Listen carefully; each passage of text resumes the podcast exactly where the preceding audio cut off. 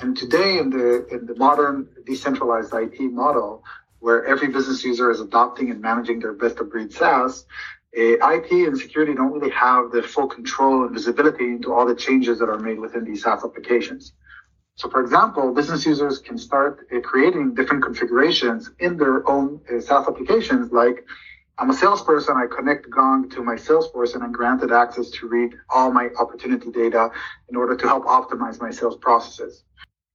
Or maybe I connect a Calendly to my uh, mailbox, whether it's Office 365 or Google Workspace, to help schedule a calendar events. Or if I'm a developer, I can plug in a new GitHub integration to help optimize the CI/CD process. Eventually, this creates a lot of interconnectivity between my core SaaS applications and more shadow and third-party vendors that are not precisely the approved vendors that the, that the organization has decided to, to do business with. The Genealogy of Cybersecurity is a new kind of podcast. Here we'll interview notable entrepreneurs, startup advising CISOs, venture capitalists, and more. Our topic? The problems of cybersecurity, new attack surfaces, and innovation across the startup world. Welcome. I'm your cybersecurity analyst, Paul Shomo. My name is Yoni. I'm one of the co-founders and the CEO of Valence uh, startup focused on helping organizations secure their SaaS applications from uh, various risks, such as third-party integrations, external data shares, and others, uh, by helping identifying misconfigurations within core SaaS applications and then applying based on that automated remediation. You've been in cybersecurity for a long time yourself, though, correct? Yeah, so Valence is my second uh, cybersecurity startup. Before I started a company called uh, SCADAfence, focused on industrial IoT cybersecurity and beforehand I served for several years in the, in the Israeli intelligence forces in various uh, cyber-related positions uh, in, in, during my military service. And so been uh, for the last couple of decades in the cybersecurity world. Yeah. Well, congratulations on making Innovation Sandbox. Congrats. Thank you very much. Appreciate it. So I really want to I want to really want to bring the audience in to understand the big picture, how you how your problem sits and how important it is. So let's say we picture a Fortune 500 company. Now they have their own cloud infrastructure. It's like their cloud infrastructure is likely sitting in Google, AWS, Azure, but they have hundreds of SaaS applications. And if it's a Fortune 500, sometimes I've heard even thousands. Like there's a lot of SaaS applications, right? And in the past, the past few years, coming through competitions like Innovation Sandbox, we've seen products that just add like a light level of protection, like the posture management, uh, directly on these SaaS apps. But when I look at your your materials and your website, it looks like you're saying that there's a large mesh of control points or leakage points between these SaaS apps. Could you kind of describe what you're you've been calling the shadow SaaS to SaaS integrations problem? Yeah, definitely. So I think if we think about the adoption of SaaS, so each business unit within the organization, IT, HR, finance, sales, marketing, development, they each have their own group of SaaS applications, right? Developers have GitHub, IT have Okta, sales has Salesforce, marketing has HubSpot, HR has Workday, and it goes on, goes on. For each one of these applications, we have the business users that are leveraging these apps. And today, in the in the modern decentralized IT model, where every business user is adopting and managing their best of breed SaaS, IT and security don't really have the full control and visibility into all the changes that are made within these SaaS applications. So, for example, business users can start uh, creating different configurations in their own uh, SaaS applications. Like, I'm a salesperson, I connect Gong to my Salesforce, and I'm granted access to read all my opportunity data in order to help optimize my sales processes. Or maybe I connect a Calendly to my mailbox, whether if it's Office 365 or Google Workspace, to help schedule a calendar events. Or if I'm a developer, I can plug in a new GitHub integration to help optimize the CI/CD process. Eventually, this creates a lot of interconnectivity between my core SaaS applications and more shadow and third-party vendors and also, this could provide, potentially provide very high privilege access in what we used to consider in the past as administrative access to our core data privileges and core SaaS applications. And if we imagine how this builds up within these large organizations and the, their, their, their environments, so we have a network of interconnectivity between these SaaS applications. What's connecting them are either APIs, OAuth, third-party integrations, and this type of direct interconnectivity, what the industry calls today more SaaS to SaaS. On top of that, we have external data shares, right? I can share my GitHub repository to the public. I can share a file to on OneDrive, SharePoint, uh, Google Drive, and others. I can also create new external collaborators, right? I can invite third-party vendors to have identities within my SaaS applications. Eventually, there are a lot of risk surfaces that can increase and expose the organization to external third-party vendors that are intended to help increase productivity, but could uh, also, of course, increase the risk and increase the opportunity for attackers to perform unauthorized access. So, uh, say say someone has some of the older posture management products, things like that. Um, they they have some level of visibility into some some of the SaaS applications, obviously, but do they have a point of visibility or control in the this lateral SaaS to SaaS uh, uh, flow of data, this lateral SaaS to SaaS integration space that you're kind of talking about?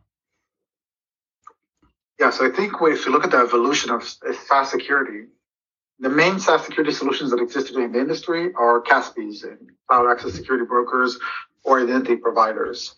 They're mostly focused on how human users gain access to these SaaS applications. The SaaS has evolved to become from like very small and similar applications to a more platforms that have complexity built into them. So there are a lot of opportunities for misconfigurations within these platforms. And what most of these uh, uh, more legacy or, or a, a, user to SaaS access control solutions like a CASB and identity providers focus on is how humans gain access to these SaaS applications. They don't focus on what these SaaS applications are configured to perform and what third-party vendors have access to them and what uh, what activities have users performed within these uh, complex platforms to eventually expose our data and critical information to the outside world. So for example, one of the uh, most famous breaches that we saw over the past couple of years are attacks that were focused on GitHub uh, repositories, where what the attackers did is they breached organizations like Heroku and Travis CI and Circle CI, which are very legitimate vendors that most organizations in the world would trust with access to their a, code repositories. They breached these organizations, they stole their OAuth tokens and API keys, and they leveraged them in order to gain unauthorized access to GitHub repositories of GitHub customers. So without going uh, through the legitimate access to these core SaaS applications, they were able to get direct access to a, a sensitive data, leveraging the fact that you can't really put an MFA or a strong authentication on an access token or on a, a non-human access to these core SaaS applications. So, th- so this SaaS to SaaS, these shadow connections, these integrations you're talking about, that you, you, you already mentioned some data that's going through here. So there's I there's code potentially, there's uh, identity information. Like, I mean, are there customer details that are being leaked between transverse between SaaS applications? Like, like from a, a big picture, if I'm worried about, if I'm thinking of a data security and trying to map that to my protection, detection, response, what kind of data are we talking about here? It can be everything. Everything is done today in SaaS, right? Uh, it can be information from our Salesforce tenant, so all the customer and business information. It can be source code from GitHub repositories. It can be business related information about the, the latest transactions that are being made from our email clients. We see today that a lot of users just install their own email clients uh, on their computers, grant them access because it's more convenient for them to use these email clients, and basically grant a third party vendor to have access to read and write all their uh, mailbox. Uh, so this grants a lot of high privilege access to third party vendors that can leverage that to again to perform very important and uh, uh, to important tasks and to increase productivity but on the other hand, of course, can also increase the chances of a, a potential breach and to uh, increase the dependency on our ecosystem of third-party vendors. Application security has supposedly come along a good bit. There's a lot of there's been the shift left in the code. How safe do you feel? Like if you were if you were to just as a commentary point of view, the, the typical SaaS applications are they relatively secure? Are they doing like ridiculous things, leaking data? Like what what's the state of that at this time? Yeah, so it's always hard to say. eventually everybody gets breached, breached. Even GitHub gets breached directly. Uh, LastPass was breached over the past couple uh, last year a few times. We're seeing major vendors getting uh, hacked. Uh, I think, uh, regardless of how strong our application security posture will be, attackers will find ways to gain access to uh, critical information by our vendors and our ecosystem. I think the most major, the, the largest breach that we saw over the past couple of years was probably the SolarWinds campaign. And then from there, there were multiple uh, uh, cases where these breaches occurred. Uh, and we saw that attackers realized that we're only as weak as our weakest link. Yeah. And it's it's easy enough to find somebody that we trust that we shouldn't trust or that we trust that we should trust, but eventually they made some kind of a mistake. And it becomes really what we call this mesh of uh, effect uh, that they can influence uh, anybody within that network. These these SaaS applications, pretty much everything is is distributed. It's built with microservices that are talking to each other. Even authorization. Now we have identity as a service reaching across a lot of assets. And we talk about a control plane for I or or an identity plane, and it sounds linear. It sounds flat but it when I listen to you talk, it sounds like it's more like a complicated mesh with a lot of lateral connections in in like a maze almost. Like, could you kind of describe that flow of identity and where and why that's an issue? Yes, I think uh, today in the modern world we want to automate as much as possible and to digitalize as much as possible. As such, we're starting to identify what are the day-to-day manual tasks that teams have to perform and to try to find automation that we can put in place that will help uh, scale these processes.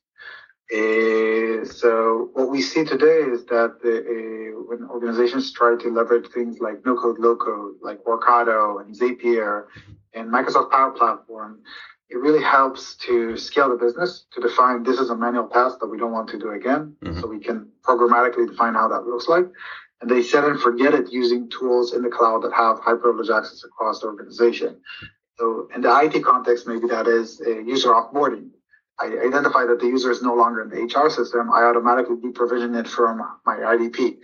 Uh, but to do that, the platform that does that integration or connection needs to read all the users in HR and to be able to add and remove users in my IDP.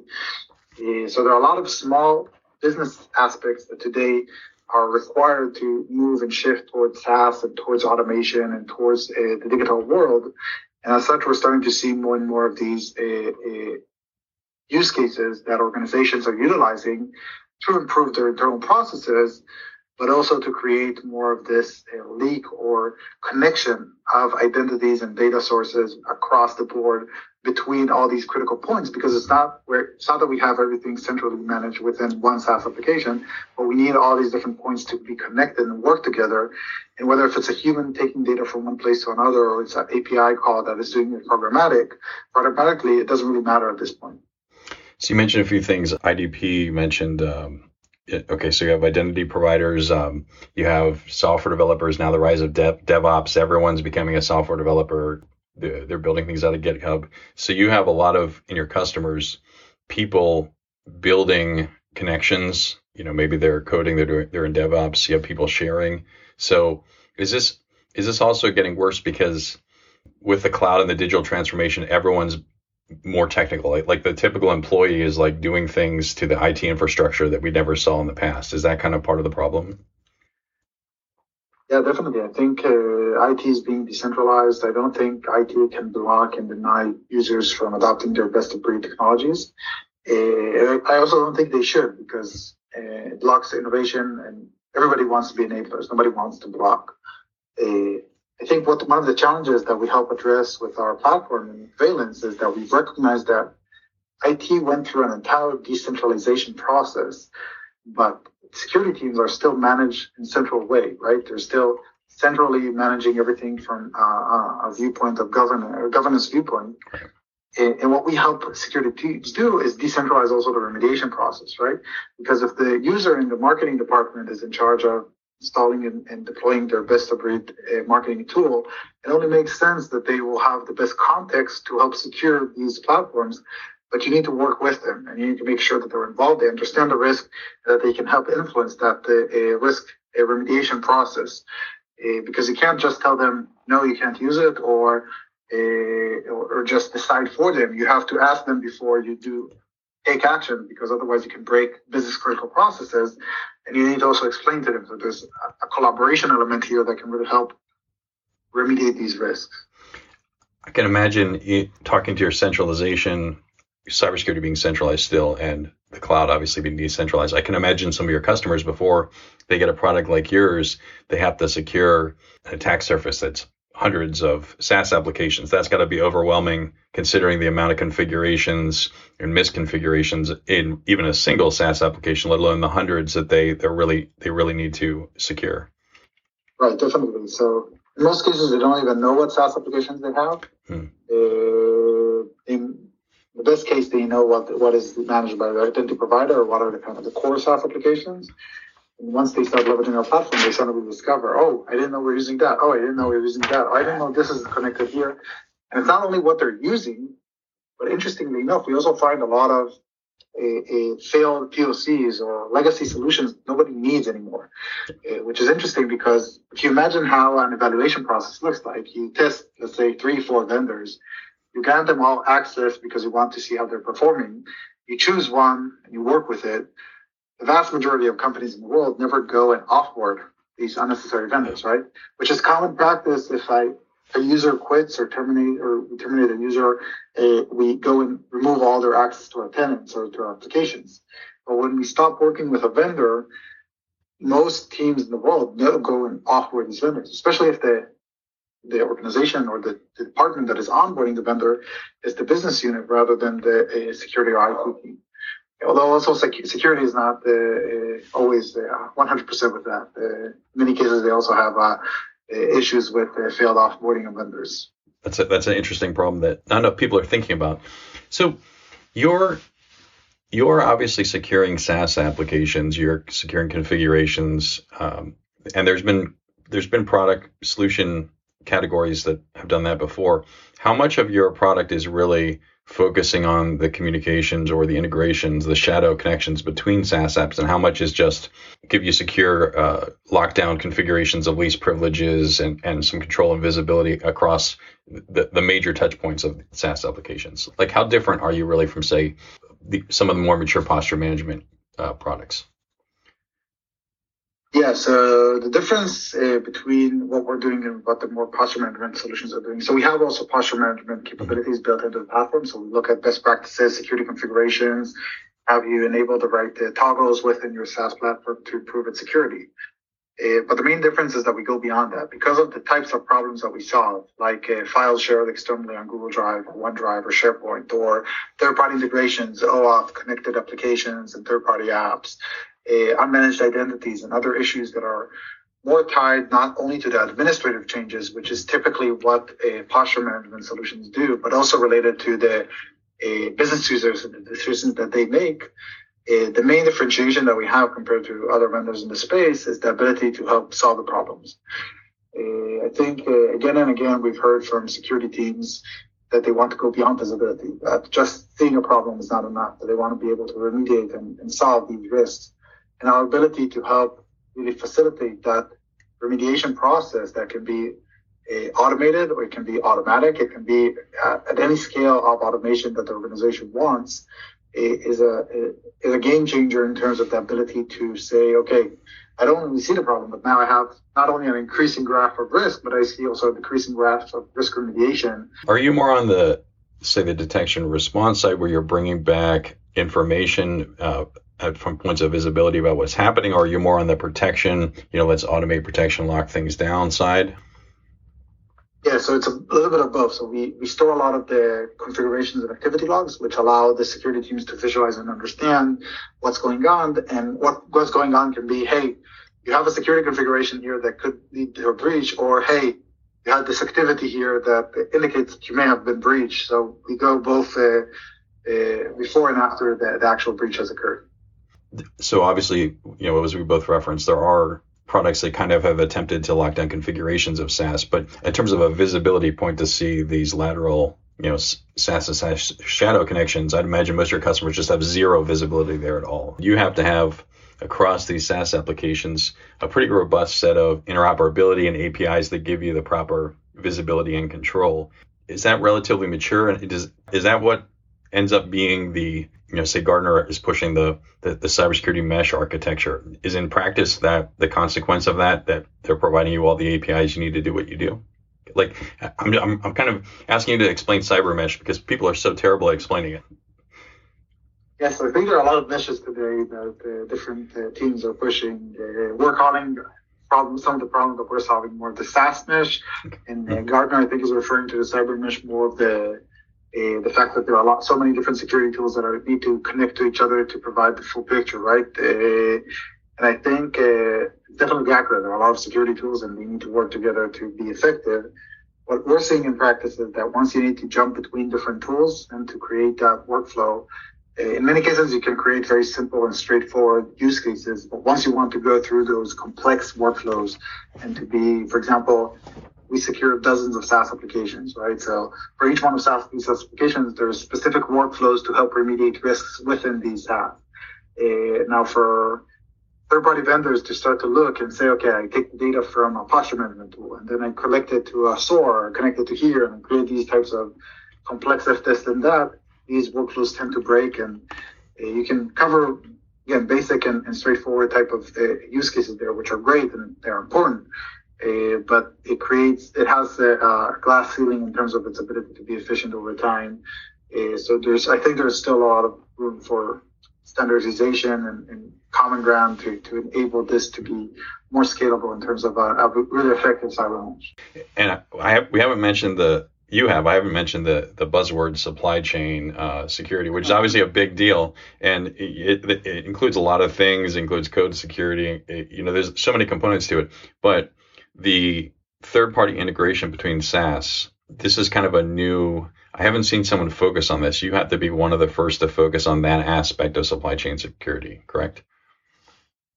Yeah, definitely. So uh, not many companies focus on it. Uh, we actually steered away from uh, supply chain as part of our messaging because I think it confused too many people with software supply chain. Yeah. I think they own the term supply chain and uh, we, we can't really use it. Uh, but definitely this is, this is modern supply chain. We connect together different SaaS applications that we buy rather than platforms that we build. And it's very similar to dependencies in code, just with complete end-to-end software that we don't manage. Yeah. Good stuff. Thank you for coming on. So, how can people find you on the web? Yeah, so LinkedIn is probably the best way. Uh, Yoni Shohet, Y O N I S H O H E T. I'm also on Twitter, but uh, LinkedIn is probably the best way. And, and your company's uh, Valence Security's website is valencesecurity.com? Valencesecurity.com, yeah. V A L E N C E security.com. Great. Hey, make sure you hit like and then follow or subscribe to the Genealogy of Cybersecurity podcast. Why? Because this show lets you gaze into the future. Seriously, though, security is changing fast. The shift towards cloud and application security came more suddenly than anything seen in our industry's history, but it's not going to settle down. Cybersecurity is going to get a lot crazier with generative AI and automation. The genealogy of cybersecurity is where you get first access to the visionaries building our future, from entrepreneurs and technologists to those CISOs and venture capitalists that actually have their hands on the financial levers of future R&D. Here on the genealogy of cybersecurity, the future is already here. It's just not evenly distributed.